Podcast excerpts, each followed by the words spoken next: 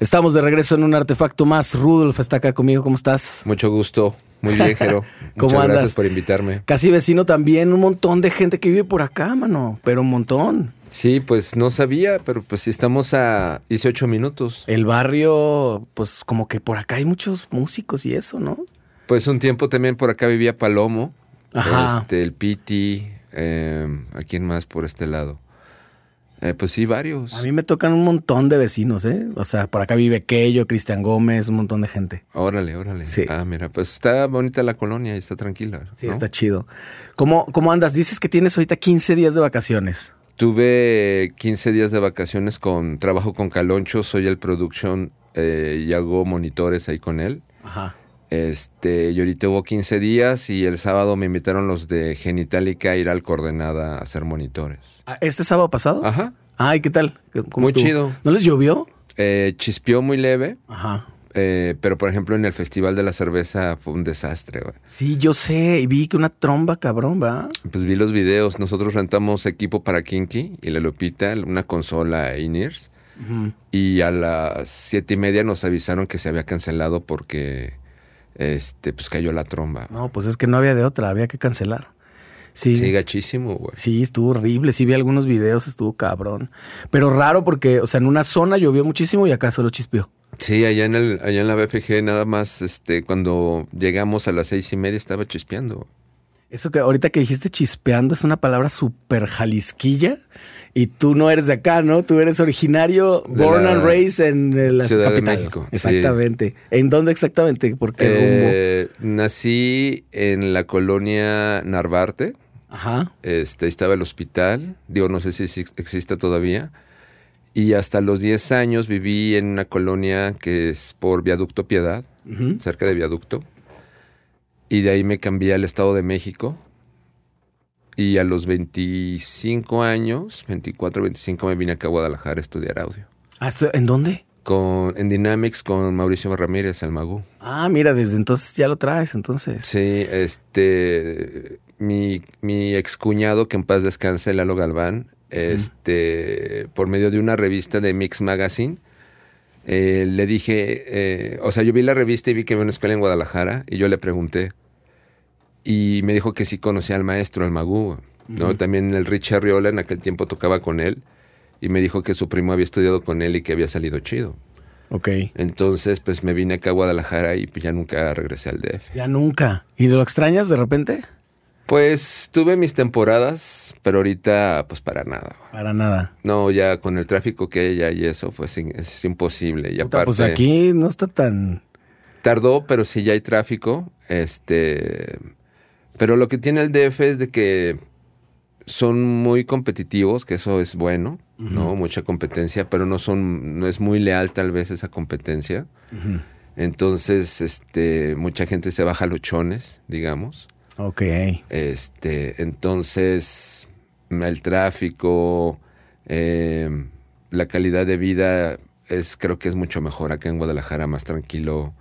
Eh, No tan rápido como una ciudad tan grande como la Ciudad de México. Pues ya estás hablando de veintitantos años que tienes acá. Tengo acá viviendo como veintiocho años. veintiocho años. Ajá. Directo llegaste a estudiar, pero agarraste chamba pronto.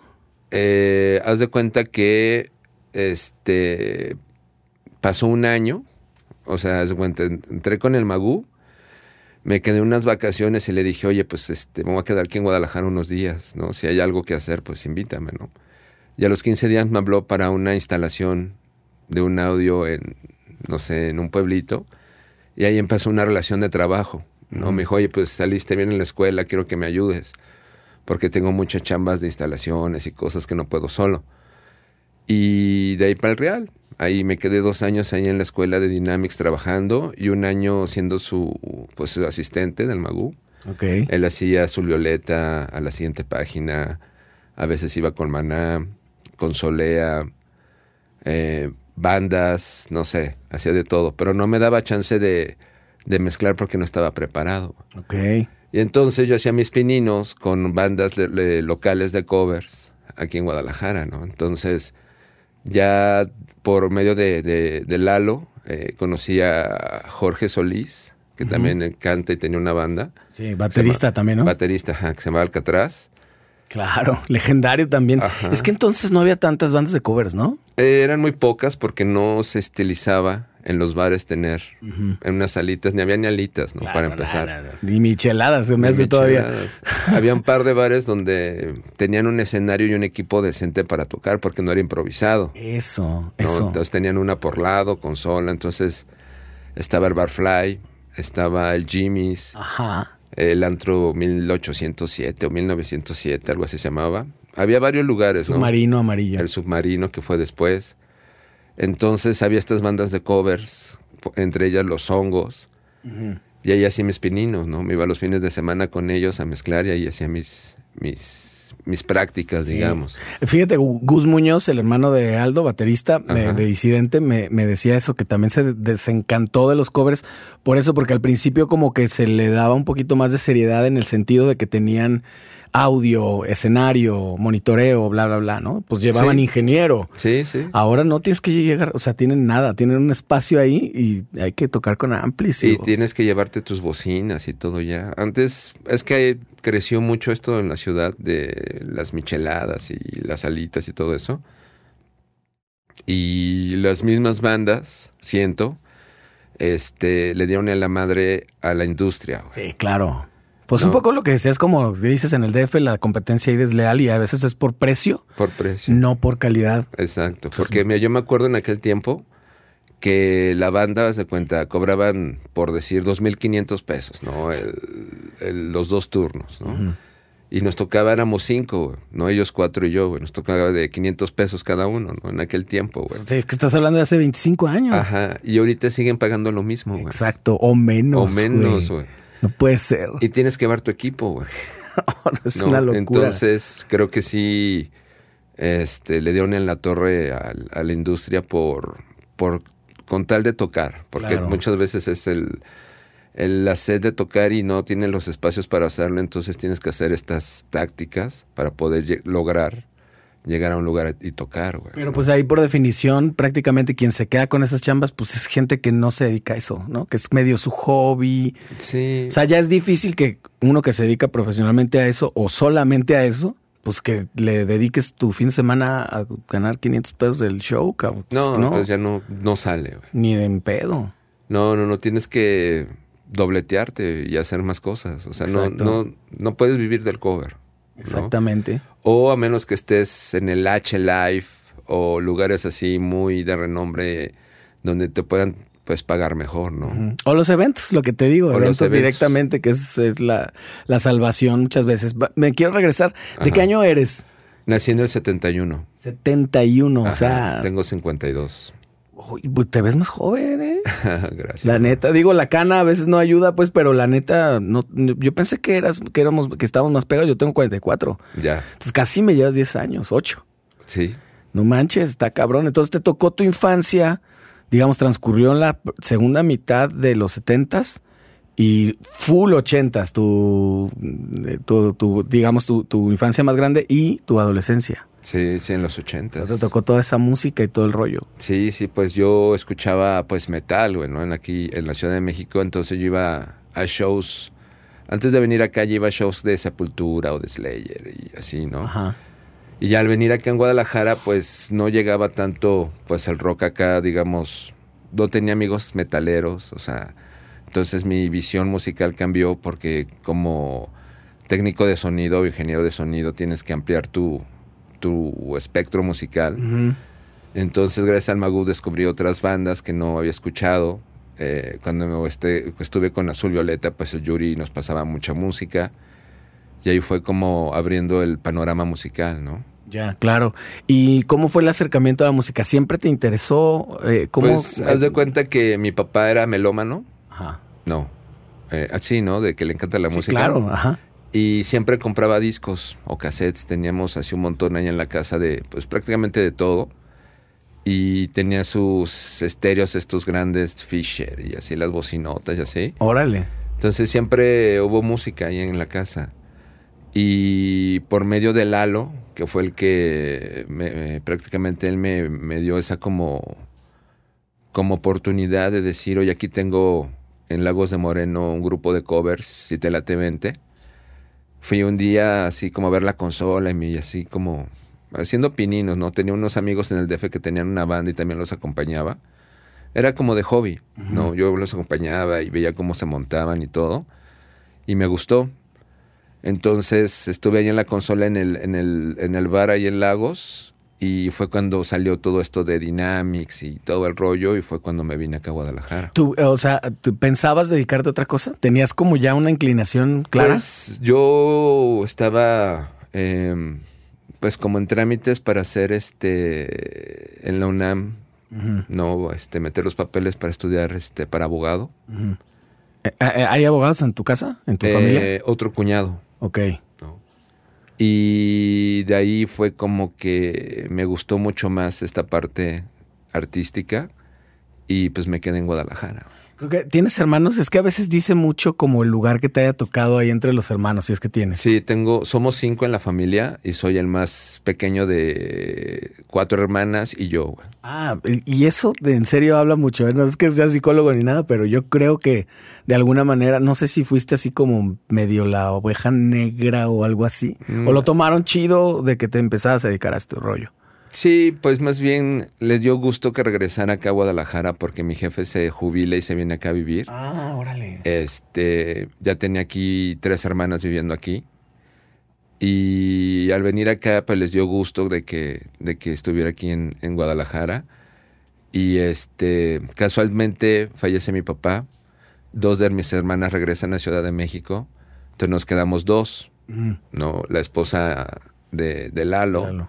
Y yo, pero como al año empecé ya a trabajar con bandas buenas, digamos, ¿no? Uh-huh. De que estuve aquí en Guadalajara, pues ya pues ya no me fui, güey. Y aquí ya me quedé. ¿Lalo también es de allá? Tengo la idea. Sí, también. Sí, ¿verdad? Sí, de Ciudad de México. Y ahora su hijo también ahí anda para todos lados. Sí, Lalo junior Chambeándole bien, sí, cabrón. Sí, con el Tenampa y con Nisa Buenrostro.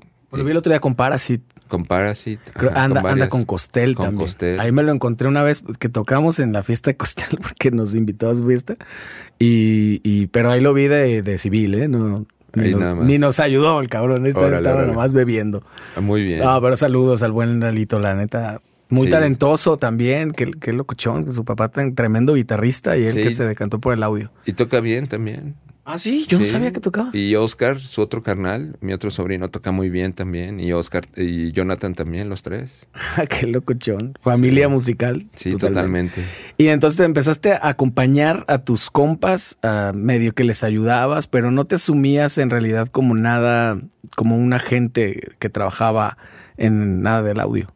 No, no, realmente nada más los acompañaba. Se llamaba Requiem, la banda de estos amigos de ahí de, del Estado de México. Y es cuando, en esa misma época, cuando Lalo me, me invita ahí a Lagos, este, y me latió, y fue cuando voy con Mauricio, en, haz cuenta, fue como en noviembre, ¿no? De, del noventa y, yo creo que fue en noventa y cuatro. Y me dijo que ya iban muy adelantados en la escuela, que no me convenía entrar, a, eh, porque no iba a agarrar bien la onda, que fuera hasta enero. Entonces... Pasé Navidad en Guadalajara, bueno, aquí en Guadalajara y empecé en enero en la escuela. Ok. Y mientras que, nada, turisteaste. Ajá. Viví ahí en casa de, pues, de mis papás, ahí con mis hermanas. ¿En qué barrio estaban ellos? Ah, pues aquí, güey. Ah, también por acá. Sí, en este, en Tepeyac, cerca del Padre Cuellar. Ah, pues Chapalita en es, Chapalita, ¿no? Sí. sí. Cerca de Chapalita, ahí es este... Ciudad del Sol, creo, o Ciudad ahí... de los Niños o algo así sí. Se llama. Ajá. Ay, algo así. Y se llama Prados Tepeyac. Exactamente. Mira, se supone que yo soy de aquí y me la, ten, me la tendría que saber. Entonces era así, en la esquina pasaba el camión que me dejaba en la esquina de la casa del Magú, donde eran las, las clases. Uh-huh. Ese, esa escuela es un curso, era un curso de tres, de casi tres meses, eh, donde eran, este, no sé, doce semanas de... Más bien diez semanas de, de teoría y dos de prácticas. Uh-huh. Y las prácticas las hacíamos en ACME, no en esa compañía de audio. De audio, claro. Entonces, haz de cuenta que este pues el Mauricio no me dejaba, güey. Uh-huh. No, no me daba chance de hacer nada. Hasta que un día los de Cuca le dijeron que estaban un ingeniero de monitores. y ya fui a que me aprobaran. No, fuimos a Mazatlán y ese día me quedé a trabajar con Cuca. ¿Ya te quedaste?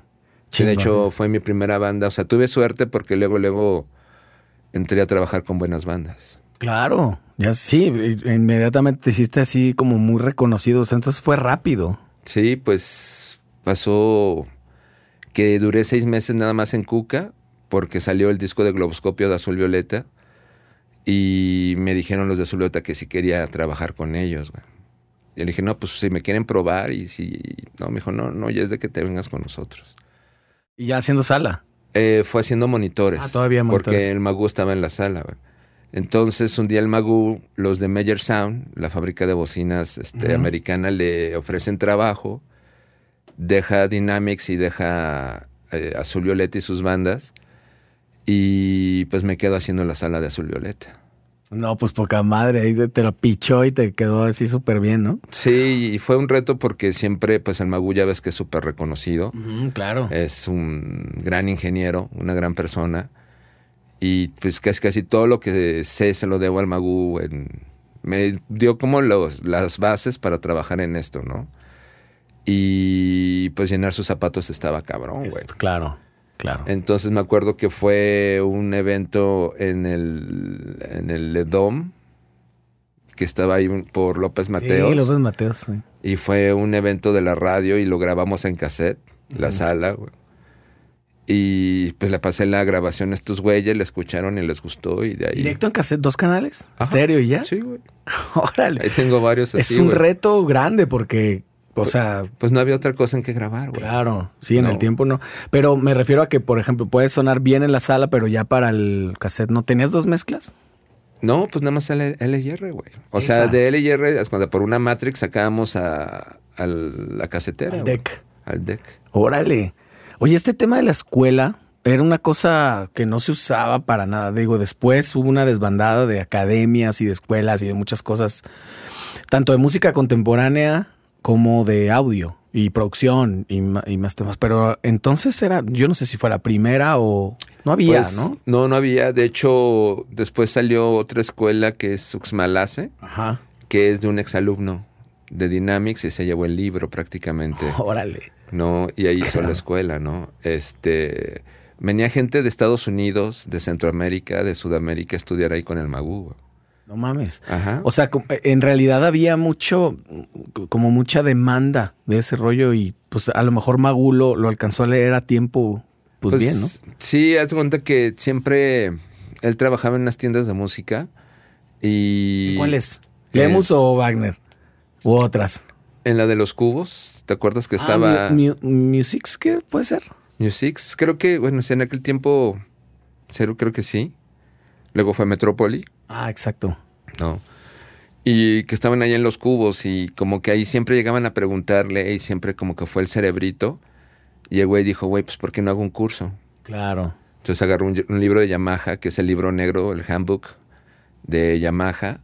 De ahí sacó muchas, muchas cosas y hizo un primer libro que después lo, lo pulió y sacó otro, un segundo, mucho más chingón. Uh-huh. Y fue el que tuvimos, al que me tocó. Bueno, me tocaron los dos. este Pero sí, sí le fue muy bien en esa parte.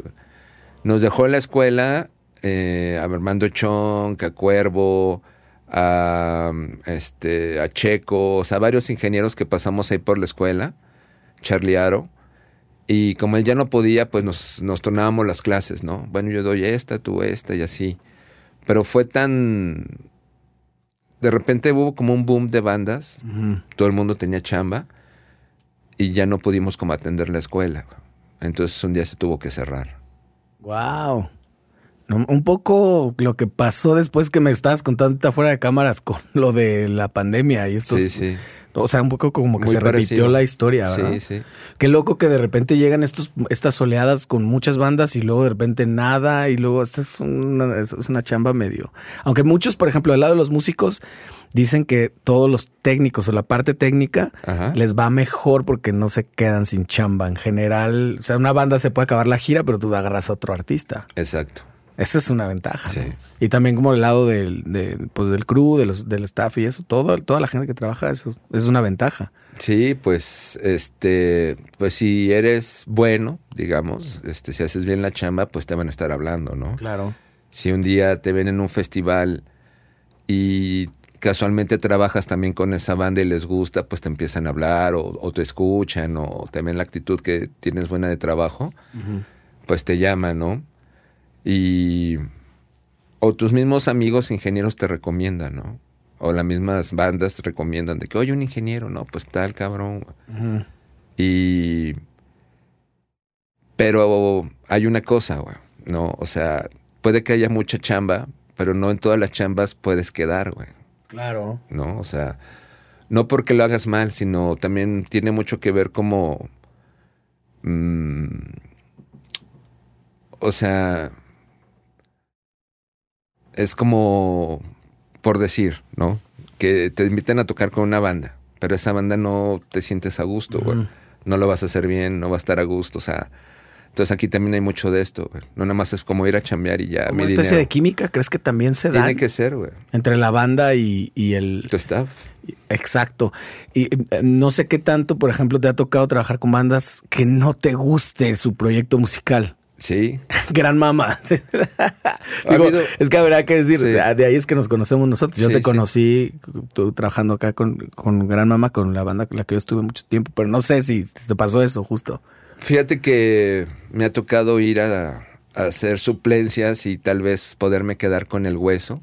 Y ya te preguntan, hey, ¿cómo te sentiste? Y, y muchas veces he dicho, no, muchas gracias, pero no gracias. Estoy ocupado. Ajá. Porque, o sea... No todo es el dinero. Claro. No, entonces el dinero tiene que venir como una consecuencia de que hagas bien las cosas, uh-huh, ¿no? Entonces, si hay bandas con las que no hay química, güey. Entonces uh-huh, dices, güey, aquí voy a estarle batallando con estos güeyes. No va a estar chido, güey. Prefiero y aparte de la no. química, sí, el estilo musical tal cual, ¿sí te ha pasado algo así? Sí, sí, también. Digo, yo pues desde morro fui, fui muy metalero, digamos. Uh-huh. Y ya con el paso de los años me fui, digamos, ablandando. Este, pero sí no podría ser banda, güey. Por bueno, ejemplo, porque todavía, ¿no? ¿no? Sí, supongo. No, ajá, porque no es lo mío.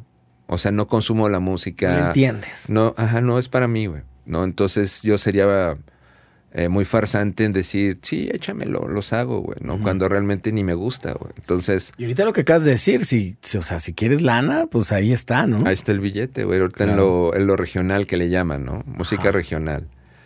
Pero, pues, zapatero tus zapatos, ¿no? O sea, hay, hay chamba para todos, güey. Entonces, este, tal vez tenga, tal vez un proyecto que me guste mucho y que diga, sí, sí, le armo, ajá, este, pues me aviento, ¿no? Pero, pero no, no, no. Soy de esa gente que sí escoge bien con quién trabajar, güey. Oye, ¿y metalero que eras?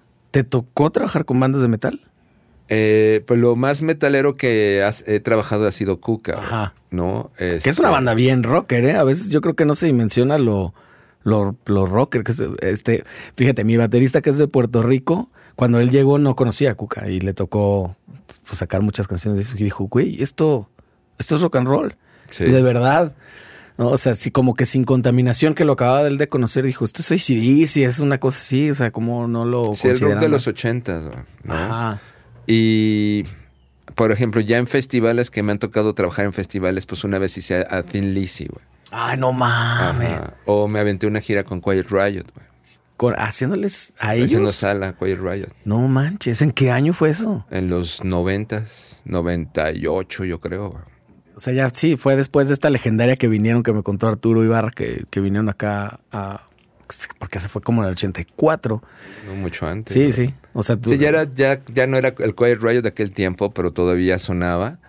Y viajaba con ellos y conocí a Rudy Sarzo, cotorreé con él así horas. Neta, Rudolf, eso ajá, sí no me la sabía. Sí, güey. ¿Tienes fotos y todo? Nada más tengo los autógrafos, güey. Ah, es que sí, pues las pinches selfies, esas más, no sé. Vivías el momento, no pensabas. Sí. No, y era traer una cámara, ¿no? De, de rollo. De rollo. Ajá. Y con poquito.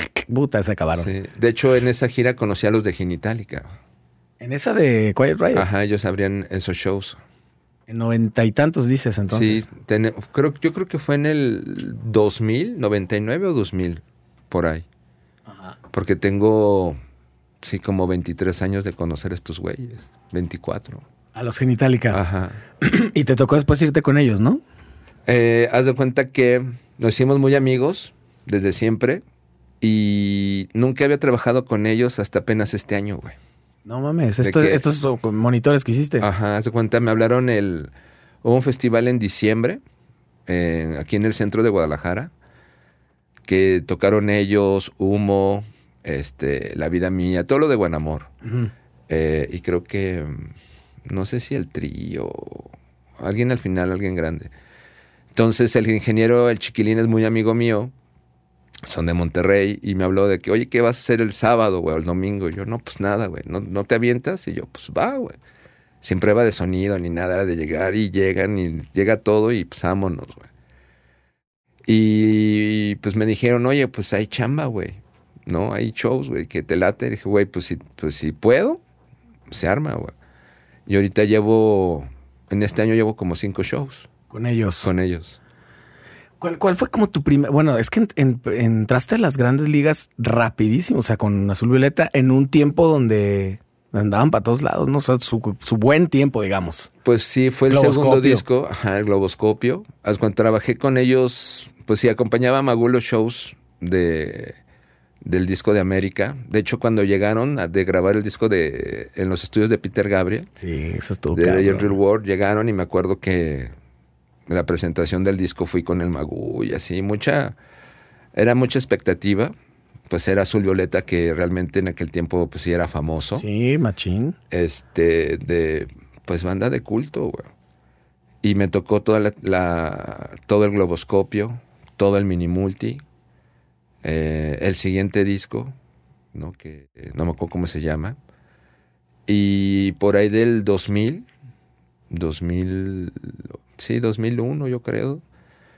Eh, me invita Yuri a participar en Susy Cuatro, uh-huh. ¿no? Entonces hacemos un show.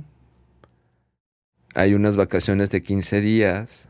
Le digo a Yuri de que no, no es lo mío, ¿no? O sea, no mames. Dije yo, de conocerlo a estos dos güeyes fue como, no mames, güey. No podría con estos dos mocosos, güey, maleducados, güey, así, malcriados. ¿En los Susy Cuatro? Sí, güey.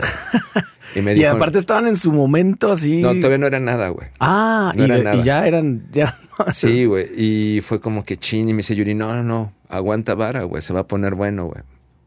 Entonces hubo una vacación de quince días y de repente los firma Emi a la Nopal Beat mm. y empieza... Y se van al carajo. A moverse, ajá, y entonces me tocó desde el mero principio, güey. ¿Y ahí te quedaste varios añitos también? doce, güey. doce años. Ajá, al mismo tiempo hacía Azul Violeta y cuando podía hacía Cuca, güey. ¿Y, ¿Y si te tocó este como momentos así medio insufribles, estrellitas y así? Eh, eh, mira, ellos? Estuvo chido porque, haz de cuenta, Azul Violeta fue la escuela y Susy Cuatro fueron las prácticas, güey. Ok. Entonces, este, ya venía con, pues, cotorrear con Iván... Y al Vampiro, con Hugo, que eran, pues, famosos, güey, uh-huh. ¿no? Entonces era como, este, pues, lidiar con artistas, güey. Uh-huh. Luego ya con Odín y con César fue como un plus, ¿no? De, de, de convivir con ellos, güey. Tuvimos, como todos, cosas bien chidas y cosas bien culeras, ¿no? Como el accidente, güey. Ajá, ¿no? Ahí me, to- ahí me ver, tocó cuenta, el accidente. Cuéntame de ese accidente. Haz de cuenta que... Eh, viajábamos seis en Susy Cuatro, eran cuatro músicos y dos de staff. Yo era el production, sala y monitores, el personal, el tour, todo, ¿no? Ay, güey. Este, eh, eran años que eran cien shows al año, güey, ¿no? O sea, trabajábamos un montón. Entonces, ese fin de semana teníamos Mexicali, Tepic, Mazatlán y Ciudad de México. Era no. jueves, viernes, sábado y domingo, güey.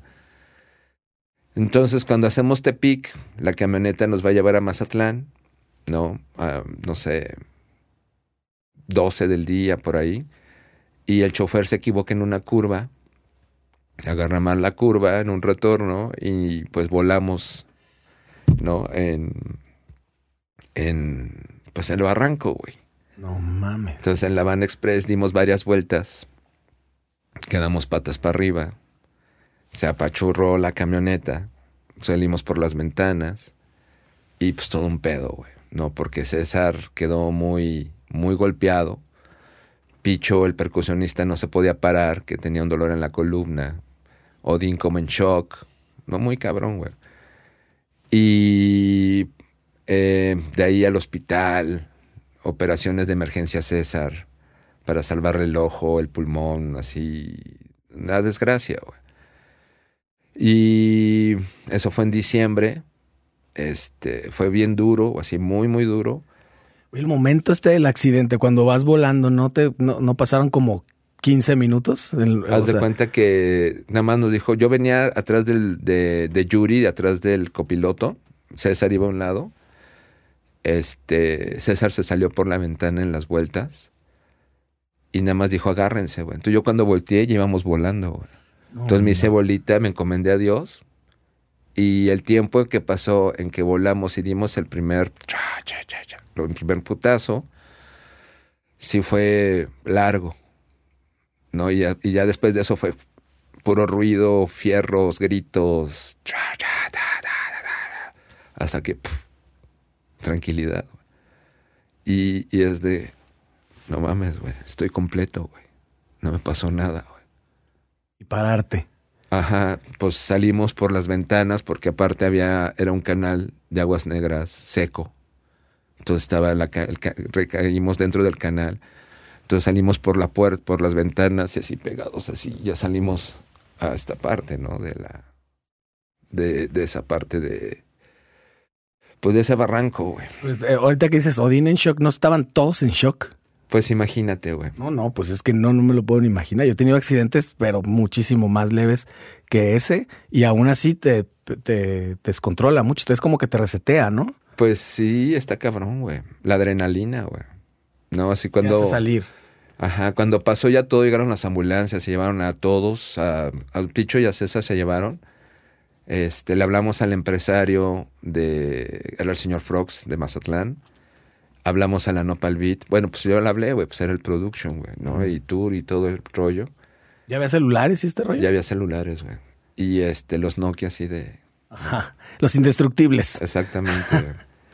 Y el pedo fue de que llegaron los empresarios en una camioneta y subir el backline, porque viajábamos con el backline, güey. O sea, ampli de guitarra, de bajo, percusiones, los teclados de César. Entonces... Subir todo eso desde el barranco a la carretera, varias vueltas. No. Imagínate el ocho por diez, güey. Uf. Entonces ya cuando nos llevan ya todos al hospital, no me podía bajar de la patrulla, güey. Porque ya me había enfriado, güey. Claro. Entonces estaba bien tieso. Ya sin adrenalina. Ajá, güey. Tieso, güey. Ya nos revisaron y todo y pues vieron que eran puros chingadazos, güey. ¿No? O sea, tanto Odín... Odín del Cuello sí tuvo ahí como un esguince, pero Trotsky, Yuri y yo, ilesos, güey. No mames, pinche milagro, cabrón. Sí. O sea, no solamente que nadie, afortunadamente nadie murió, pero que nadie haya salido tan gravemente herido, pues, ¿no? Porque... Sí, güey. Y eso fue en el dos mil tres, en diciembre ah, de dos mil tres. Y hasta el dos mil cuatro, nueve meses después, pudieron tocar de nuevo, güey.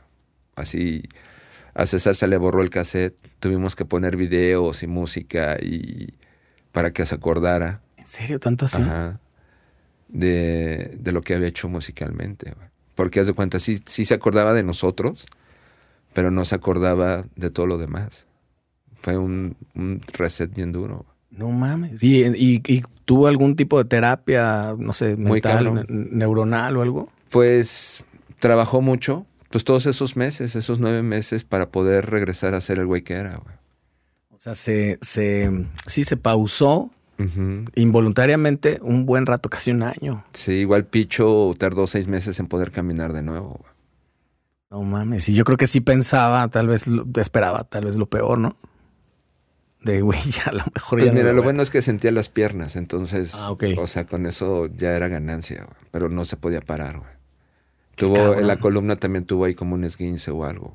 Oye, ese tema de alguna manera no te hizo como replantearte, digo, este rollo como de vivir en la carretera que nos toca mucho en esta industria, de estar y que no, a veces ni se la piensa uno, ¿no? Vas desvelado y eso sí te, sí te pasó, que dijiste. Muy cañón, güey. Haz de cuenta que como tenía la escuela del Magú, este, de perfeccionismo, gritonear, ser bien mamón, ¿no? Sí fue como un reset de que, güey, no manches, en un segundo puedes perder la vida, güey. Y tú andas ahí pendejeando, güey. Entonces sí fue un parteaguas en mi vida de ser otra persona realmente que disfrutara más este pedo, güey. Pero seguiste, ¿no? Nunca te replanteaste como el parar de... Sí, llegó, o sea, pasaron muchos meses en que quisiera de nuevo este, subirme una camioneta. Entonces, mi siguiente gira fue con Zoé. Uh-huh. No conocía bien a Mopri, que era el manager de Zoé. Y me hablaron que si quería aventarme unas fechas con ellos, güey, cuando traían al Rock and Lover. Y ahí me senté en el mismo lugar. Empezamos en el Hard Rock de Guadalajara y ahí empezamos a girar, güey. Y me senté en el mismo lugar y dije, pues vámonos, güey. En el mismo lugar a la camioneta. Ajá, una camioneta igual, así, blanca, en el mismo lugar, güey. Ay, y cabrón. Fuimos, el primer viaje fue a Vallarta. Y en las curvas, pues sentía que se me salía el corazón, güey.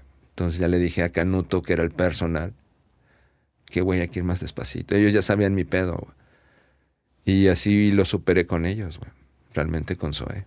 Y, que, y, lo, y lo pudiste superar, porque luego esos traumas se pueden quedar ya, o sea, bien, si no lo tratas, ¿no? Cuando ya empezamos de nuevo a trabajar con, a viajar con Susy Cuatro, era bien chistoso porque este, en la camioneta, cuando íbamos en la camioneta ya había un, un tironcito, digamos, de, de, uh-huh. de la camioneta. Automáticamente todos los que estuvimos en el accidente, en chinga volteábamos enfrente a ver qué pedo, güey. O sea, Picho, Odín, César, todos de voltear enfrente de que, ah, no, no, todo bien, güey. Sí. ¿Crees que a la fecha todavía tengas alguna resaca de eso? Mm, creo que ahorita ya no. Es que después de que pasó eso, cuidamos muchísimo quién maneja las camionetas, quién es el proveedor. Este, se cuidó muchísimo ya eso, güey. Ya no te subes con cualquiera, güey. Claro. ¿No? Entonces, sí sirvió mucho como de, de experiencia para eso, güey. Brutal. Oye, me cuentas también que te ha tocado, y te tocó casi desde el principio también, y, um, trabajar en el lado del production, del road manager, production manager, más cosas que no tenían solamente que ver con hacer el audio en sala o Ajá. monitores. Eso lo aprendiste sin academia y sin nada, en la, sobre la marcha. Sobre la marcha. ¿Cómo te, o sea, cuándo levantaste la mano o te tocó esa chamba a ti o qué? Haz de cuenta que desde Azul Violeta era de checar los riders, ¿no? Te mandaban el contrarrider y el ingeniero es el que lo hacía, güey, ¿no? Y checaba si todo estaba bien o no. Entonces, desde Azul Violeta con el Magú, ahí empezamos a, a hacer como esa chamba de producción, ¿no? Uh-huh. Este, como lo hacía en Azul Violeta, cuando fui con Susy Cuatro, pues seguimos con esa misma, pues, tónica, ¿no? De... de checar el rider, que si estuviera todo ahí y así, y, y empezar a aprender a ser un tour manager, ¿no? Entonces, este, en Azul Violeta lo hacía el Orco y al final, ¿no? Que él organizaba la gira, las fechas, y vas aprendiendo, ¿no? De acierto y error. Y ahí con Susy Cuatro había una secretaria, este, pasaban la fecha, hablábamos con la gente que se tenía que hablar y pues íbamos, güey, ¿no? Uh-huh. Con el tiempo se profesionalizó más y ya de repente hay que contratar un tour manager, hay que contratar un personal manager, alguien que haga monitores, o sea, para que ya nada más hagas la sala, ¿no? Uh-huh. Que es lo que realmente uno iba a hacer, güey. ¿Qué es lo que ¿no? tú esperas siempre? Pues es lo que uno quiere hacer realmente, ¿no? A, los, a, lo, que te, a lo que estudiaste y lo que te gusta, güey. Uh-huh. Pero pues estas necesidades de viajar menos gentes, ¿no? Y tener más el control de todo, pues hacíamos toda esa chamba. ¿Pero llegaste a disfrutarlo ya también, esa, esa chamba? ¿La haces actualmente? Sí, la haz cuenta. Ahorita nada más hago producción con Caloncho. Tenemos un tour que hace este Santiago. Es el tour manager y el, este, el personal, ¿no? Entonces él se encarga de, de nosotros y aparte de, de, por ejemplo, ¿no? Trabajamos en conjunto. De que salió una fecha en, digamos, Ciudad Juárez, ¿no? La prueba va a ser el viernes en la mañana, ¿no? El show es el sábado. Entonces ya hablo con Santi y es hay que buscar un vuelo para llegar temprano. Entonces ya me dice, oye, hay estas opciones.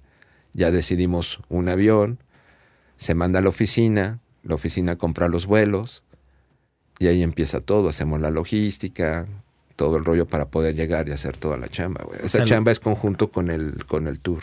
Ok. Y ya lo de personal es cuando ya llegas y pues, oye, Santi, que hace falta en el camerino esto, o que los hoteles, así. Entonces él se encarga ya de esa parte. ¿Es menos estrés el, pro, el ser production manager o que, que hacer sala? ¿O para ti es igual? No, pues es que al tener dos chambas, pues ya es más, más hay más presión, ¿no? Pero uh-huh. el production, te, pues te tienes que no pelear con todo el mundo, pero tienes que tener todo bien uh-huh. para la hora que venga la banda a hacer la prueba. Claro. Es el lapsus en lo que mandas los mails con los riders, te los regresan y empieza y el, el estira y afloja. Uh-huh. Y cuando ya llegas y que sí sea realidad todo lo que venían en los mails, hay ciertas diferencias, uh-huh. ¿no? O sea, tantos de tiempo de que va tarde la producción o no llegó esto o es otra marca y así. Entonces tienes que solucionar, que esa es la chamba, solucionar, para cuando ya llegue el músico, ya nada más llegue, agarre su instrumento y haga la prueba, güey. Uh-huh. Y no se chute de que no están las luces o que no está esto o que no llegó lo otro. Entonces tratas de que el artista no se entere de esas cosas para que no se vaya a estresar o se vaya a mal vibrar. O... Uh-huh. Entonces tratamos de solucionar para que cuando ya lleguen ya esté todo listo. ¿Cómo es tu relación en general con los artistas? Ahorita me cuentas bien la, la parte que estás viviendo hoy por hoy con Caloncho, pero se, supongo que te han tocado como gente que sabe trabajar, que sabe pedir y dar y hacer lo que le, le toca. Y también bastante insufribles, ¿no? Supongo. Pues ¿Tienes, hay... alguna, ¿Tienes alguna táctica ahí a placapendejos? Eh, pues no, haz de cuenta que muchas, por ejemplo, me ha tocado ir en suplencias de artistas muy reconocidos, así muy, muy reconocidos, donde tú ni siquiera tienes contacto con el artista, güey. Como ingeniero, como ingeniero de monitores de sala, ni siquiera, ni los saludas, güey, nada más haces la chamba y tan tan, güey, ¿no? Entonces, no, no, pues no te toca lidiar con ellos, güey, ¿no? O sea, con ese tipo de este muy de renombre, güey. Cuando ya traes una banda y ya tienes años con la banda y estás ahí con ellos, este, si hay un personal manager, él se encarga de, de, de, de convivir más con ellos y las necesidades, eso. Uno nada más le, les pone las necesidades técnicas, ¿no? Pero me ha tocado de todo, güey. No, desde que dices, no manches, este güey, qué mamón es. Uh-huh. Que güeyes que creías que, eres bien, que eran bien mamones son bien buena gente. Que dices, no mames, creí que eras bien mamón y eres bien, bien chido. Y todo el pedo es por ego, güey. Uh-huh. No te creas que es por... Es el ego de que te se sienten que sí, ya la armaron y se la creen, güey. Sí. ¿No? Entonces, yo ah. siempre he dicho que es una chamba. Es una chamba chida donde puedes sacar buen dinero. Velo como una chamba y no como un escaparate, uh-huh. ¿no? O sea, ¿qué quieres? O sea, fama, la fama viene del trabajo, güey, ¿no? No te va a llegar así de un día a otro de que, ah, ya, quiero ser famoso, güey. O sea, tienes que chingarle, güey. Uh-huh. Como que a veces se cree en el personaje, ¿no? Está padre ser, o sea, el personaje está chido porque es la ilusión y esto, y eh, creo que todo gira en torno a, a esa ilusión de las canciones, del mismo artista y todo, pero pues sí, separarlo, la parte sería importante, pues, ¿no? Pues, por ejemplo, si, si el artista se pone un disfraz antes de subir, uh-huh. está bien, que se lo quite bajando. Claro. ¿No? Entonces, hay gente que trae el disfraz todo el tiempo. veinticuatro siete. Ajá. Hasta en su casa, es un sí. pedo. Entonces, muchas veces cuando la gente, cuando los artistas son así, pues tratas de darles como por, por su lado, güey. Okay. ¿No? O sea... con total de no tener pedos. Como jugar sus reglas, digamos, ajá, ¿no? Ajá. Y, y si hay algo mal, pues sí, tratar de explicárselo de la mejor manera de que tal vez esté mal algo, este, que lo puedan entender, ¿no? Sí, mucho también tiene que ver eso, ¿no? Así, o sea, como que encuentro ese como un denominador en varias cosas que tienen que ver con la música. Ser un productor musical, por ejemplo, de discos, y varias gente que ha venido acá me lo dice, que es como ser también un poco psicólogo o en buscarle la manera de decir las cosas, que puedes conseguirlo, pero en el pedir está el dar. Exactamente. Dijera a mi amigo Juan Gabriel, en paz descanse. Sí, te digo, hay de todo, de todo, y es, tienes que saber cómo lidiarlo. Y a veces con bandas, sí te tocó también girar, es que yo entré en una segunda etapa en Gran Mamá, si lo Ajá, recuerdas. Sí. Y yo creo que la que más te tocó fue la anterior, Ajá. cuando estaba Giancarlo, que estaba sí, Claudio. Claudio y toda esta gente. Ajá. Me tocaron algunas contigo, pero siempre, a, a mí en realidad fue cuando ya pude yo tener la experiencia de tener un ingeniero y de tener un equipo y de viajar con ellos. Pero, ¿cómo fue la experiencia con ellos? Pues estuvo padre porque... este me tocaron cosas culeronas, ¿no? Y cabronas, pues. Pues es que, por ejemplo, eh, el reggae no estaba como muy explotado en aquel tiempo, no eran pocas bandas, ¿no? Era El Cerco, este... La Llaga. La Llaga, eh, estos chicos que todavía tocan todavía de repente. Celestina, puede ser. La Celestina, ajá, eran pocas bandas, ¿no? Entonces, en el Barfly, donde teníamos un equipo de renta y ahí trabajábamos los fines de semana, de repente tocaban, ¿no? Entonces, este, no recuerdo así bien bien cómo fue que entré a la Gran Mama, no me acuerdo bien, este, cómo fue que un día llegué ahí a, a, a trabajar. Uh-huh. Creo que por porque tocaban en el Barfly, ahí me dijeron, eh, el Edison sobre todo, porque... Eh, tenía, bueno, todavía tengo buena amistad con el Edison. Eh, lo acabo de ver hace poquito, que vendió una fecha de Genitallica en Lagos de Moreno y ahí me lo encontré después de muchos años. Que eso es lo que pasa en esta, en esta, en este negocio, ¿no? Que te terminas topando una y otra vez como a la misma sí, gente. Por eso tienes que, que tener buena relación con todos, güey, porque el mundo da muchas vueltas. Exactamente. Ahí con Edison teníamos ahí un malentendido, limamos asperezas y... Ah, qué bonito. Todo, todo bien. Y estuvo, por ejemplo, con la Gran Mama, eh, empezó como una banda de covers, ¿no? Y tocando un par de rolas propias. Este, y después fue cambiando a hacer puras eh, rolas propias y casi nada de covers, hasta que ya fue una banda de pura música propia. Uh-huh. Y me tocó desde el principio que estaba pues Claudio, Giancarlo, este... Pues todos Chubaca, ellos, Chubaca. Que ahora anda con cierta. Ajá. Sí, eh, fue muy rápido, Cristóbal. eh, porque, porque yo entré en el dos mil dos. O sea, estás hablando, eh, esto que me contaste de Susy Cuatro fue en el dos mil tres. Entonces tú ya no estabas con, con Gran Mama, pero sí me tocaron algunas. Sí. Y también medio intermitente.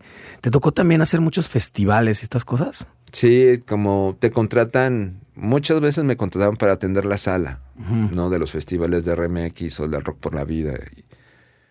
Y como conozco muchos de los ingenieros de la pues que están con las bandas, era como más fácil el trato, ¿no? De poder como alivianar esa, esa parte de que vienes a un festival y tratar de, de, de tener todo lo que necesita el ingeniero para que trabaje a gusto y que nada falle, ¿no? Entonces me ponían en esa posición porque pues conozco a mucha banda y era como, ah, este este güey, chido, ¿no? O sea, claro. Entonces, en los Rock por la Vida, en los R M X, en festivales como Los Extremo, este, sí, en muchos. Sí. Y, y eso, cómo es importante a veces esa figura que a lo mejor no es que hagas tanto, pero de alguna manera tienes la habilidad como de mediar.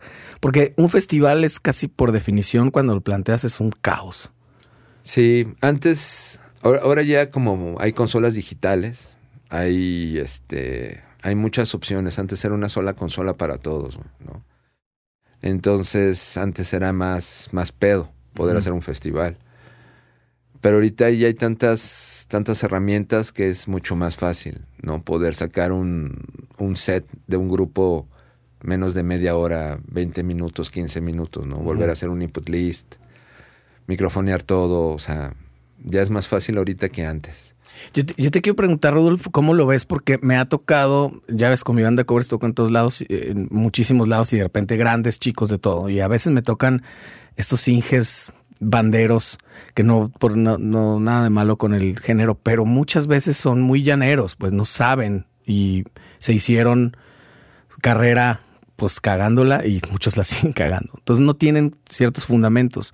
Quiero pensar, y corrígeme si me equivoco, que los fundamentos que aprendiste en Dynamics y todos los que a veces tienes oportunidad de compartir, pues siguen siendo los mismos, aunque la herramienta cambie. Claro, pues la teoría es la teoría, ¿no? Ah. Al final de cuentas.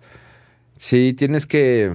Aún a esta edad nos seguimos preparando, vamos a los seminarios, a los cursos, porque siempre salen cosas nuevas tienes que seguir, este, seguir actualizándote, güey, ¿no? Y... pero pues... Eh, hay cosas que son de cajón, o sea, la teoría no cambia, ¿no?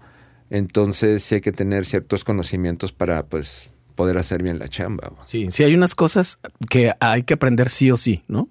O sea, sí. No importa si tienes una consola digital o, o, lo, o una análoga viejita, nueva, lo que sea, pues obviamente esas cosas no van a cambiar. Es como la música, pues, ¿no?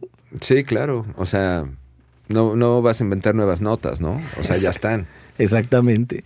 ¿Cómo, cómo, en ese sentido, cómo ha cambiado, por ejemplo, ahora que te toca hacer monitores, cómo has sentido que, bueno, y también en sala, en cuanto a los equipos? Eso se lo pregunté también a Lalo Plaza. Y él como que es muy positivo en eso y dice, no, pues es que ahora está más fácil. O sea, si sabes, si podías hacerlo antes, está más fácil ahora. ¿Cómo es el reto ahora, por ejemplo, los in-ears? Porque no sé bien cómo es. Tiene, cada músico tiene su mezcla, tú mismo se la tienes que hacer. ¿Cómo es ese rollo?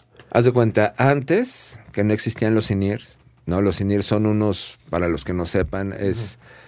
Mandas la mezcla, haces una mezcla independiente por músico. Lo que antes hacías con las cuñas, uh-huh, ahora lo haces en los in-ears. Entonces mandas la mezcla al receptor, el receptor trae unos audífonos y tú le mandas la mezcla ahí al músico.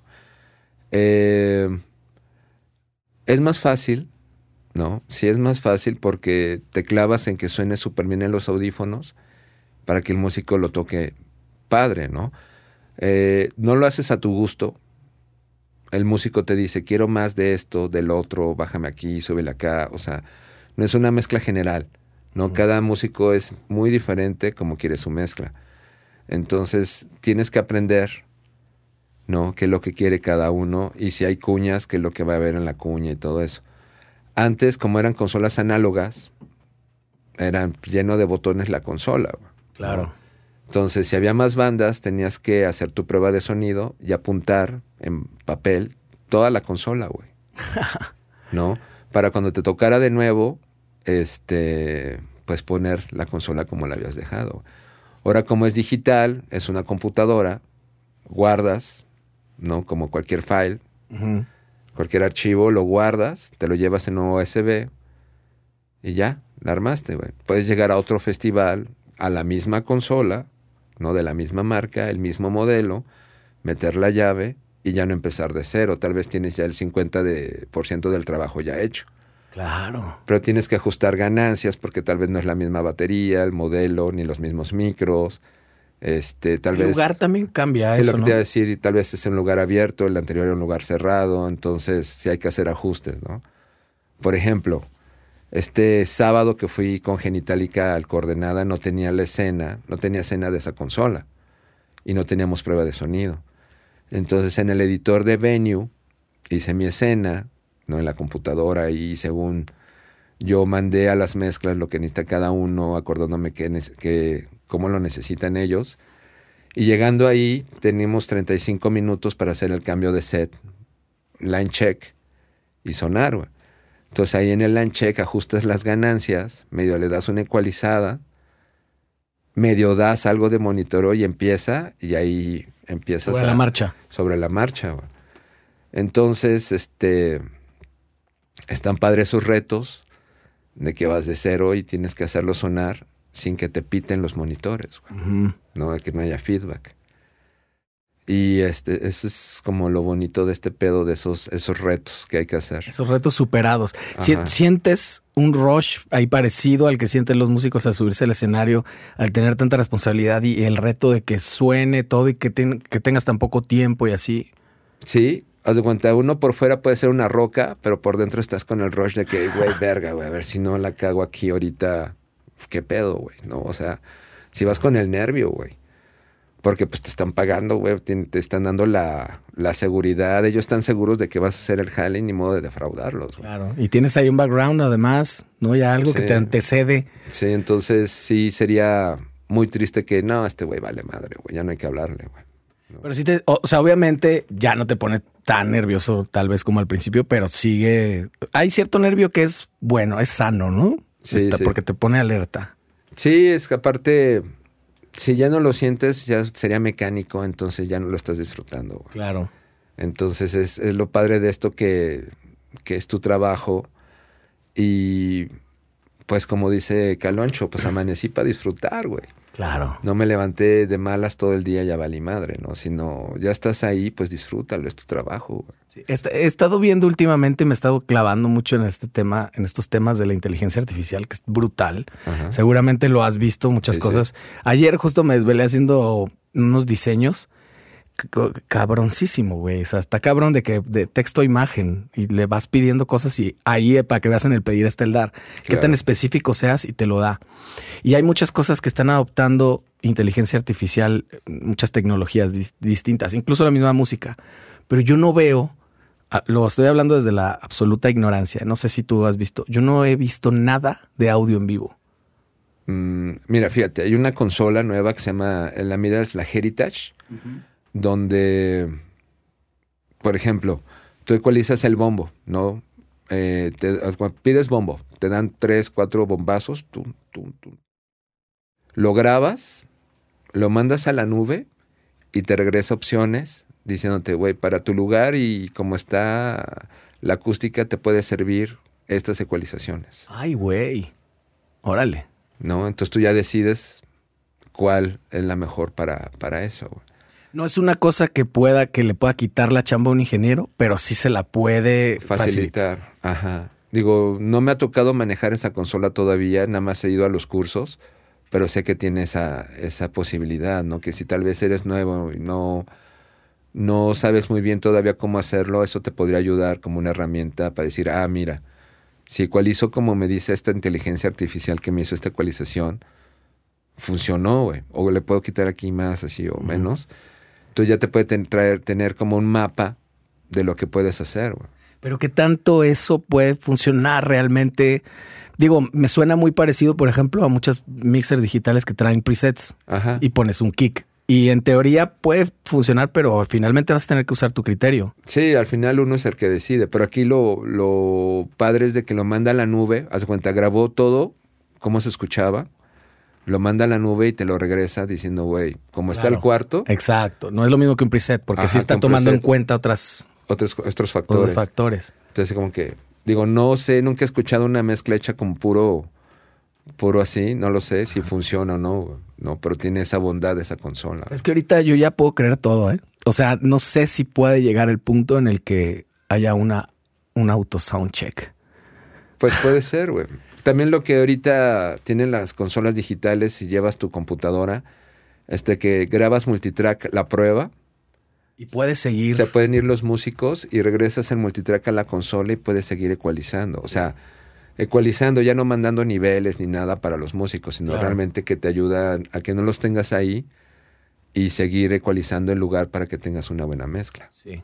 Porque hay que entender que muchas veces las, los soundchecks, los músicos van a probar monitores. Es lo que prácticamente lo que les importa, no lo que les importa, pero lo que les importa en cuanto a su performance, ¿no? Sí, claro. Mientras escuchen bien, asumen que afuera que fuera, está sonando poca madre. Sí.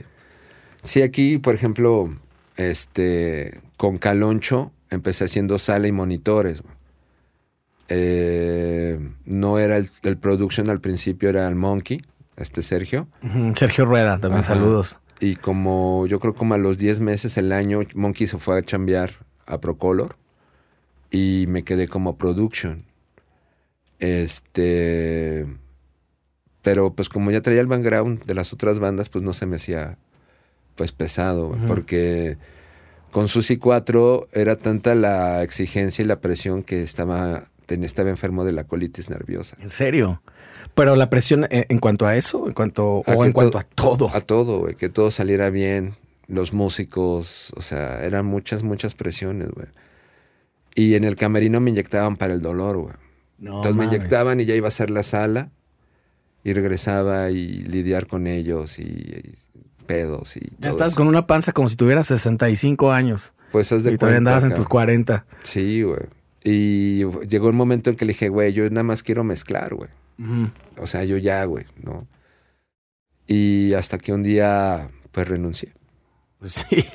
Pues no. Es que está, a veces es primero la salud. Como dijiste hace rato, no todo es la lana, ¿no? Sí, y aparte ya estaba, ya no estaba contento, güey. Uh-huh. Entonces preferí ya salirme. Sí, a veces es poder decir adiós es también un ejercicio sano. sano. Exactamente. Sí. Estuve un año de freelance y al siguiente año salió un show con el Caloncho. Ajá. En el Unplug. Y desde aquí para el Real ya son nueve años. Eso es justamente lo que te quería preguntar. ¿Cuál fue tu acercamiento con Caloncho? ¿Te hablaron? ¿Cómo fue el...? Es que desde cuando el manager, este Abraham, ya había trabajado con ellos con Technicolor Fabrics. Okay. ¿No? Entonces, este, pues me comentó que si no tenía algo que hacer, yo le dije, pues que no. Fuimos, hicimos el show, les gustó y pues me dijeron que sí quería trabajar con ellos. En proyecto nuevo, la música estaba pues tranqui, el Caloncho se portaba, se porta muy bien, muy decente. Entonces éramos nada más el Monkey y yo de staff, así como empecé con Susy Cuatro con uno, una persona. Y dije que sí, pues no tenía nada, nada mejor que hacer, haz de cuenta, ¿no? Órale. Este, ¿qué año es ese? Pues fue hace nueve, digamos que fue dos mil quince, dos mil catorce. Uh-huh. Y este... Y pues de ahí. De ahí otra vez. Igual, ¿tienes ya una amistad con, con él? ¿Se, sí. ¿Se llevan chido? Muy, muy viajes chido. ¿Y eso? Sí, sí, son, es una gran persona el Caloncho, la neta. Muy buen patrón. O sea, de todos los que he tenido en todas las bandas, este Caloncho es...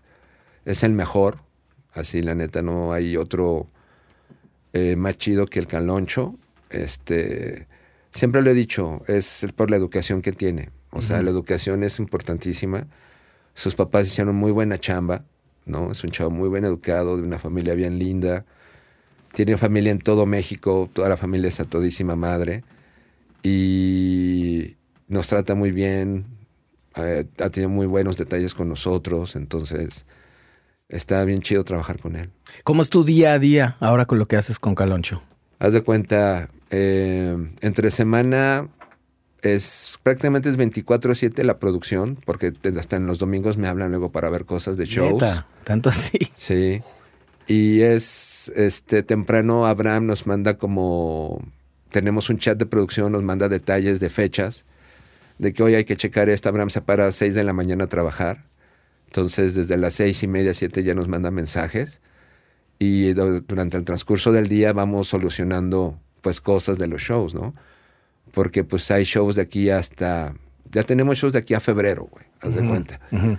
Entonces, vamos viendo así el show dentro de un mes ya lo estamos viendo, ¿no? Por ejemplo.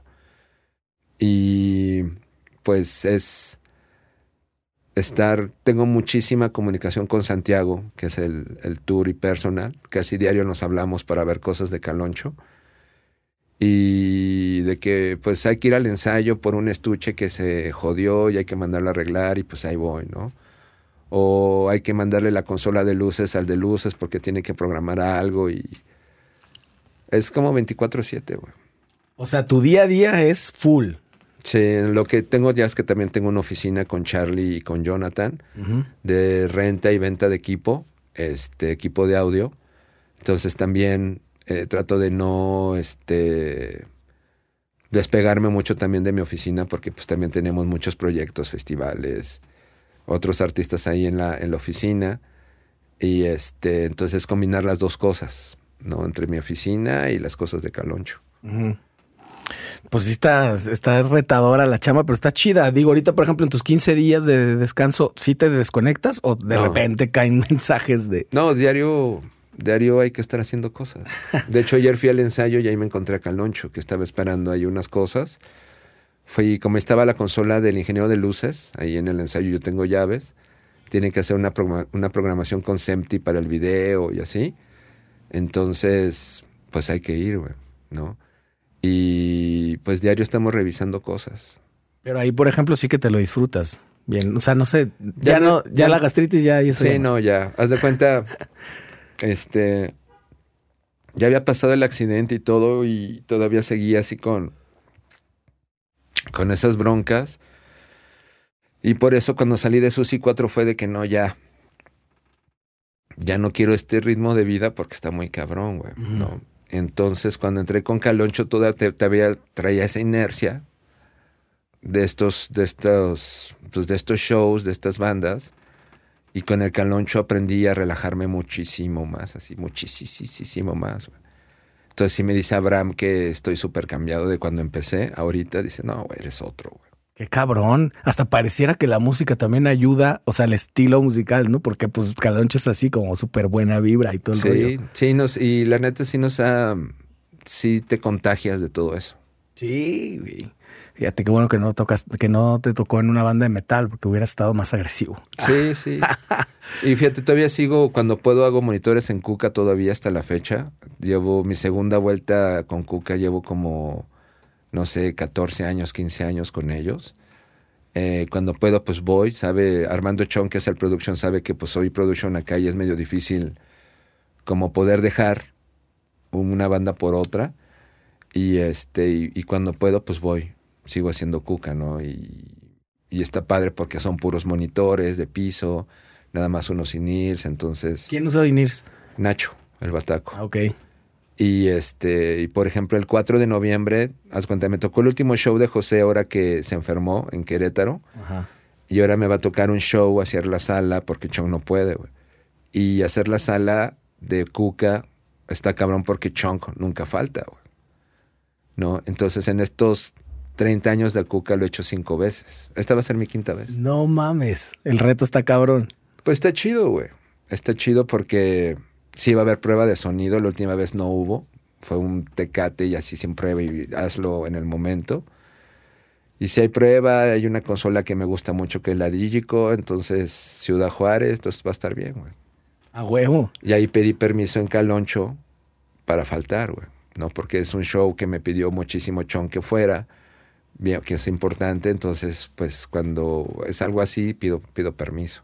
Poca madre. Y aparte, pues, es como volver un poquito a tu raíz y eso, a la banda la conoces re bien, sabes exactamente cómo tiene que sonar, ¿no? Sí, sí, me gusta.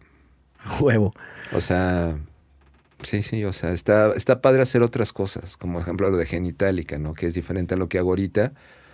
Está padre hacerlo. También lo de Vaquero Negro, ¿no? Que también, también trabajo con ellos cuando se puede. Este, pues también apoyar cosas, cosas nuevas. Uh-huh. Oye, cuéntame de Dynamics. Después, la segunda vuelta. Pues de, fue la, ahí estudiaste y... Ahí este, ajá, luego fue la pandemia. O sea, que cierra la escuela en los dos mil.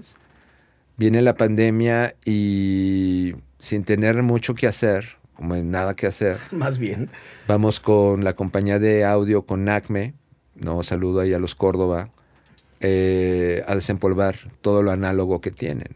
¿No? Entonces, de ir nada más a, a limpiar el equipo y medio a sonarlo, eh, resultaron pues de hacer unos videos para hacer unas clases. Uh-huh. Entonces ya le hablamos a Magú, le pedimos nombre de poner de nuevo Dynamics dos punto cero y empezamos a hacer unos videos. Que este fue como un año, yo creo, de, de estar haciéndolos. Hasta que de nuevo empezamos a trabajar de nuevo. Empezó a salir jale. Ajá. Y bien lo dijo el Magú, güey. Cuando empiece este pedo, lo van a dejar, güey.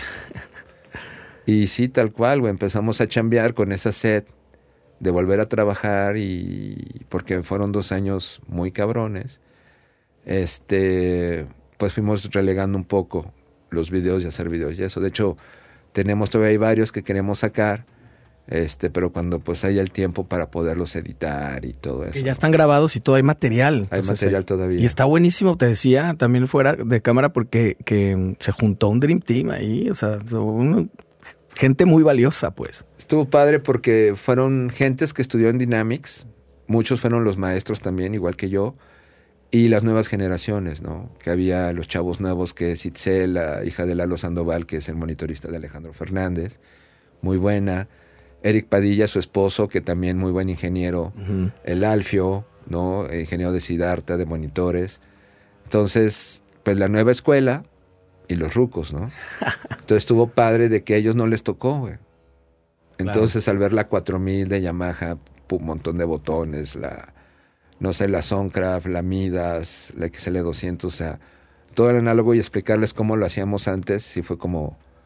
Como, como conocer la leyenda, ajá. ¿No? De lo que se hablaba, a lo mejor sí. Los fundamentos ahí tal cual en, en botones. No, y aparte para nosotros volver a sacar esas consolas de hace veinte años que no las usamos, güey. pues bien chido, ¿no? Volver sí. a sacar, sonarlas y darte cuenta que, que suenan muy bien, mucho mejor que una digital. A huevo. Oye, hay, hay una cosa que creo que compartimos porque te he visto ahí, voy a hacer la, la polémica del programa. Eh, Yo, a mí, yo también me he metido en pedos por andar comentando cosas de los festivales que luego trae, por ejemplo, el gobierno de acá de Guadalajara y eso. Ajá. Que hay muchas cosas que, que es, a mí me parece, por buscar un adjetivo tranquis, uh-huh. inútil. De repente traer para reactivar a la Concha Acústica, ajá. al Tri. Claro. Yo pienso que es completamente inútil, innecesario, una banda completamente sobada que no necesita ningún tipo de proyección, que además seguramente le salió carísimo. ¿Tú qué crees que hace falta ahí? Eh, ahí más bien a, a ellos les hace falta votos. Claro. Es que lo hacen por eso, güey. O sea, le dan al populacho lo que, lo que, o sea, circo, pan y circo al pueblo, güey. Tal cual, sigue funcionando. Entonces, estos güeyes necesitan votos, güey. Entonces, güey, pues les va a traer a los Caifanes, güey. Les va a traer a la, al Tri, güey. No, para que vean que mi gobierno les está dando lo que ellos quieren para que voten por mí, güey. O sea, no lo hacen por la onda cultural, güey. Para nada. No, lo hacen por los votos. A mí, a mí sí me, me enoja que mis impuestos se gasten eso, güey. Porque yo sí estoy dado de alta, doy facturas, pago mis impuestos, ¿no? Y sí me, me enoja, güey, que hagan ese tipo de shows, güey. Uh-huh. No, porque el Tri todo el mundo ya lo vio, güey. A Caifanes ya lo vio todo el mundo. Molotov, o sea, Café Tacuba. Son las bandas de, que están en todos los festivales, güey. Uh-huh. ¿No? ¿Por qué no se traen algo diferente? No algo de cultura, güey. No, o sea... Que además Guadalajara es semillero por tradición. Siempre hay proyectos acá. El otro día Nacho en una entrevista comentó que en Perú, no se acuerdan qué país, que por ley, si viene un grupo internacional, tiene que abrir uno del país, güey. Está chingón eso. No, entonces... Es lo que decía el Álvaro, el Canica, güey. O sea, ¿qué podemos hacer para que salgan las bandas? Porque a todos nos conviene, güey. Uh-huh. No, es como más jale para nosotros, exposición para las bandas que hay que hacer, güey. Sí. No. ¿Y a qué llegaron? Es que está difícil porque antes sí había gente que podía tal vez aventarse en sus bares, tal vez o en sus lugares a, a llevar bandas, güey, ¿no? Pero ahorita eh, te cobran derecho de piso. Uh-huh. No, lo, la maña, güey. Sí. Este, no se arriesgan, güey. No, o sea, es más difícil poder, este, poder hacerlo, no, o sea, si eres una banda no muy conocida, este, que tener el espacio, las bandas, pues también gastan en la gasolina, en cómo llegar a los lugares, o sea, lo mejor sería que tú tuvieras un lugar, le pusieras todo. Y que los covers fuera para la banda y tal vez el vino para el bar, güey, ¿no? Para que recupere de alguna manera, ¿no? Porque se tiene que pagar renta a la gente que trabajó y todo eso. Entonces, eh, lo mejor sería que en los festivales, tal vez en vez de ganas, eh, gastarte dos millones de pesos en el trío, millón y medio, te gastes medio millón en una banda o dos, dos, tres, invites a bandas locales para que se den a conocer, güey. ¿No? Y, y eso sí que sería difundir la cultura, ¿no? O hacer, hacer más festivales donde metas más bandas locales, güey. Uh-huh. Con el apoyo que finalmente no es su lana, güey. ¿No? Pues es lana de nosotros. Totalmente, güey. Eso es lo que lo que da coraje y lo comparto contigo, ¿eh? Lo de R M X tenía un escenario que eran puras bandas locales, güey. Uh-huh. No, de los cinco o seis escenarios que había, había una de bandas locales, güey. En el Rock por la Vida, de repente meten al que ganó en el Electrolit, no sé qué, y algunas bandas locales en, en ciertos escenarios. Uh-huh. Entonces, pues ahí nada más, güey. O sea, este, por ejemplo, los de Guanamor están metiendo sus bandas en los festivales, ahí tienen como un deal. Uh-huh. Y tan siquiera, pues bueno, La Vida Mía está tocando en ciertos festivales, los de Humo, o sea, están tratando de moverse a meter las bandas, pero... Sé que hay muchísimas más bandas en Guadalajara que no tienen esa oportunidad, güey. Claro. ¿No? Entonces, pues si quieres también ganarte esos votos, no, pues también jala estas bandas, güey. Pues es que yo ya no sé si es por ignorancia o, o qué, o, o, o por el tiro seguro de que... El tiro seguro, ¿no? O sea... Pero finalmente tendrían, yo pienso que más, no sé, aceptación por, de la gente que, o sea, sería un discurso más de apoyo real, ¿no? Exactamente. Porque sí, realmente estás apoyando a la juventud de Jalisco, güey. Uh-huh. ¿No? A la gente que se quiere dedicar a este pedo, güey.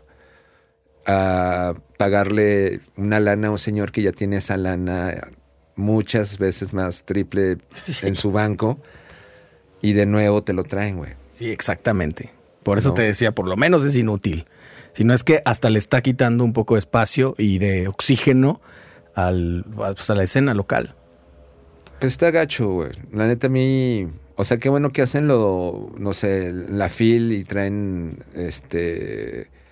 Eh, países y traen, uh-huh, la música de otros países, y eso se me hace súper chido, de conocer más música, este pero sí debería de haber mucho más apoyo del gobierno en esto, güey. Sí, sin duda. Y, y pues sí la tiene la lana, güey. O sea, güey, ¿cuánto se gastaron entre ir a Café Tacuba ahora el quince de septiembre? No tengo idea, pero... No, pero, o sea, la mínimo la producción es de medio millón de pesos. Ajá. Más que te gusta que cobre Café, güey. Millón y medio, pues dos una millones. Ranita, sí. Güey, con eso, eso es un festival. Es, bueno, es que también, espérame, es esa parte. La otra parte es de que el público jalisciense quiera ir a ver a las bandas locales, güey. También, también, ¿no?, es cultural también. Exactamente. Es un Entonces, poco la serpiente que se muerde la cola y este círculo vicioso, ¿no? Somos bien malinchistas, güey, ¿no? Entonces, ok, tráete una banda, no sé, voy a decir un nombre así, tráete a, no sé, a Theory Corporation. Uh-huh. Y ponlo a abrir unas bandas de reggae, güey, uh-huh, locales. O tráete a Phoenix y que le pongan a abrir bandas locales, que es como del estilo, güey. Sí, que, es, ¿no?, que hay. Sí las hay, güey. Entonces, ahí está el pedo. O sea, si la gente va a ir a ver a Phoenix, pero al mismo tiempo pues te vas a chutar, tal vez, digamos, no sé, Technicolor Fabrics, ¿no? Uh-huh. O a, este, no sé, bandas locales, güey, quien sea, güey. Que sea como del mismo... del mismo trip, güey. Uh-huh. ¿No? Ahí estaría chingón, porque traes una banda buena y aparte puedes las bandas jaliscienses tocar y sí va a haber afluencia de, de gente. A veces mucho también es la gente que le toca justo estar en la oficina y sentado ahí, que probablemente no son los adecuados. Es pero que, son amigos de... Sí, pero pues sería lo mejor también que nosotros mismos fuéramos a esos shows, güey. Uh-huh. O sea, apoyar lo local, ¿no? O sea, pagas... dos mil pesos en un festival, mil quinientos por un boleto, y no puedes pagar cincuenta bolas o cien bolas por ver a tu cuate tocar, güey. Eso es que sí, sí está cabrón, ¿no? Viene desde ahí también. Sí, te, no, sí tendríamos sea, que asumir también nuestra responsabilidad como público. Sí, o típico de que consígueme boletos. Puta, siempre. No, entonces pues, güey, cuesta doscientos pesos, güey, gástale, güey. Poquitos, en el cine te gastas más, cabrón. Seguro, en la dulcería, güey. Exacto. Entonces, yo creo que pues es desde nosotros mismos, desde apoyar, güey, ¿no? O sea, todo el cambio empieza en uno, güey. Pues sí, sí. ¿No? Entonces, si tocan tus cuates, ve y apoya, güey. Sí.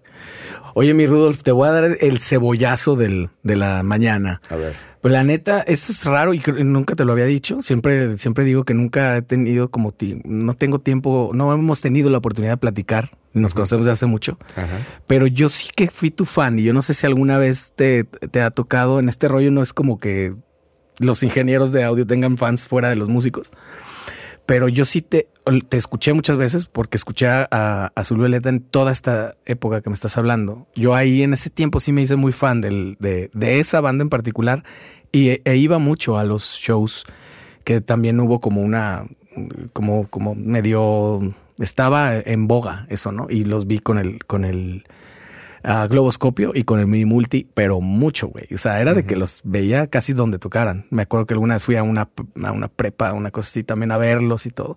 Y siempre me pareció alucinante. Yo no te conocía personalmente, pero decía, es que este ingeniero está chido porque... O sea, ahí como que para mí apareció la figura de un, de un ingeniero como parte fundamental de la banda. Yo decía, este güey les entiende súper bien. No sé quién sea, pero les entiende súper bien porque hacía hasta el tema de los efectos. Yo, como ya me conocía también el show, por, como fan que era, eh, sabía, ahí va esto. Ah, sí, a huevo. Y esto. Y, y pues fui tu fan sin saber. Gracias. Fíjate. Gracias, no. Es el, es el cebollazo que me, me tocaba por ahora. Órale, chido. No, pues gracias, güey. Oye, ¿y qué te, qué te falta por hacer? ¿Qué te dan, qué te dan ganas de, de hacer que no hayas hecho? Tomar vacaciones, güey. ¡A huevo! No, haz de cuenta que mmm, me ha tocado estar, no sé, ya hice el Auditorio Nacional, eh, ya he hecho estadios, este, no sé, lo más icónico de las ciudades los he hecho, los lugares. Auditorio Benito Juárez. Muchas veces, de que hecho... es difícil como la chingada, ¿no? Sí, voy, te la, va ahí? voy las próximas semanas a hacer monitores con los Amigos Invisibles y la sala de El Arturo, ajá, que es un proyecto de, de altiplano, okay, no, que es música regional, ¿no? Medio romántica el Arturo, buena onda el güey. Sí es difícil, pero con estos nuevos arreglos lineales, este, hay mejor cobertura y menos rebote, güey.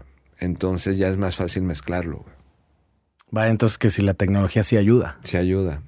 Y ahorita, no sé, creo que tal vez hacer cosas fuera de México, como, no sé, un House of Blues o... No sé, realmente así no había pensado en, en güey, no sé. Ya fui al Estadio Azteca, güey, al de Tigres, no sé. Madison Square Garden. Algo así estaría así chido, güey. Ajá. No. Porque con Caloncho ahí va, ¿no? Tan, está creciendo, cabrón. Sí, hubo un bachecillo ahí con la pandemia. Este, otra vez se está levantando bien y, y hay shows bien chidos. Ha habido shows poca madre, güey. Uh-huh. No, acabamos de ir a... Acabamos de hacer una gira este año. Estuvo bien padre porque regresando de la pandemia, teníamos una gira en el Gabacho y exactamente dio la pandemia, ¿no? Y se cayó todo. Se cayó todo. Entonces, el año que ya se empezó a chambear, empezamos haciéndolo en Centroamérica. Fuimos a Centroamérica, luego fuimos a Sudamérica, luego un mes aquí en México, luego fuimos a España y se acabó el año, ¿no? Empezamos en febrero en Costa Rica y luego una gira de quince días en Estados Unidos, donde eran cinco días seguidos de shows, tres de descanso, otros cinco días seguidos de shows. Entonces ha estado bien padre porque hace mucho que no me tocaba estar tanto tiempo fuera. Uh-huh. Y te das cuenta de que, de que afuera hay mucho, también hay muchos fans, güey. Claro. O sea, qué chingo. Estuvo mucho sold out en Estados Unidos. De doce fechas fueron diez sold outs. Hey, brutal. En España eh, de la mitad o más de la mitad fueron sold outs también. Eh, lugares desde trescientas gentes hasta mil, ¿no? O sea... Este, entonces esa parte ha sido padre de ver hasta dónde la música de un artista puede llegar y que haya fans, uh-huh, y que cortes tickets, ¿no? Que es lo importante, ¿no? Claro. Para solventar estas, estas fechas. Y ahorita vamos a terminar el año saliendo, tenemos una fecha en Guatemala en, en este en diciembre y el próximo año al parecer ya hay Costa Rica y Estados Unidos y... Entonces, salir de México está padre. Te das cuenta del nivel que tenemos como mexicanos saliendo a otros lugares también, ¿no? Que hay muy buen nivel. Sí, hay muy buen nivel. Voy a presumir, pero mi crew está cabrón. ¡A huevo! No, son unos chavos muy, muy trabajadores y se ha pulido. Ha sido un diamante en bruto que se ha pulido. Tan así que en el Coordenada uno estaba con D L D, otro estaba en Jumbo, otro estaba en Porter trabajando porque pues, los llaman, ¿no? Porque saben de sus capacidades. Entonces, y entonces están de descanso. Ajá. Y yo con Genitallica, ¿no? Entonces nos encontramos todos ahí como que, no mames, qué chido, güey. A huevo, ¿no? Sí, eso no, no puede haber truco. Es, es, el es trabacho, habla. La chamba. Ajá. Y bien chistoso que a Mario, que es nuestro técnico de guitarras que iba con D L D, le comentaron, que dijeron, oye, güey, todo el crew de Caloncho está con pura banda headliner, güey. O sea, qué, qué chido, güey. Sí, te digo, eso habla más que cualquier cosa que puedas decir, ¿no? Sí, y aparte, fíjate, hemos hecho un buen crew y la gente que se que hace los festivales queda muy contenta con nosotros porque somos güeyes que tratamos de no armar mucho... de caer gordos, digamos, ¿no? O de claro, armar mucho pedo. Entonces, somos muy accesibles, este, muy conscientes de las situaciones... Y tratamos de que tanto como ellos como nosotros hacer la chamba más fácil. Wey. Que de Entonces, eso se trata siempre, ajá, ¿no? Entonces siempre cuando dicen, no, va a venir Caloncho, este, la gente que son los técnicos es como, wow, chido, güey. Esos güeyes ah, que toda no madre. La hacen de pedo, son bien alivianados, Chingón, güey. Una satisfacción más. Sí, entonces nos tratan súper bien, güey. Qué chingón. Te agradezco muchísimo tu tiempo, Rudolf. Neta, no. tenía muchas ganas de invitarte. Gracias. Y de saber un montón de cosas de tu background. Y pues nada, pues ahí seguimos tu chamba de cerca. Gracias, Jero. No, pues con gusto. Un gusto estar aquí contigo platicando. Venga, ojalá se arme lo de Dynamics, que ahí yo tuve el honor de ser invitado a ese grupo y la neta es que cada contenido que subían, pero sé que los tiempos a veces no dan, pero bueno. Sí, lo que vamos a sacar, espero que este año sea, tenemos una canción de Rush y, este, y otra de Totó, con el Orco Pérez en la batería, Richard Riola en el bajo y Galileo en este... Galo Ochoa en la guitarra. Ajá. Eh, y nos falta un tecladista que no hemos grabado todavía, pero queremos sacar ese par de rolas y unas entrevistas que les hicimos también. Poca madre, pues sí, ojalá salga ese material antes de que venga otra pandemia o algo así, cabrón. Esperemos que no. Venga, mi Rudolf, muchísimas gracias. Gracias, Nos vemos la próxima, venga. All right.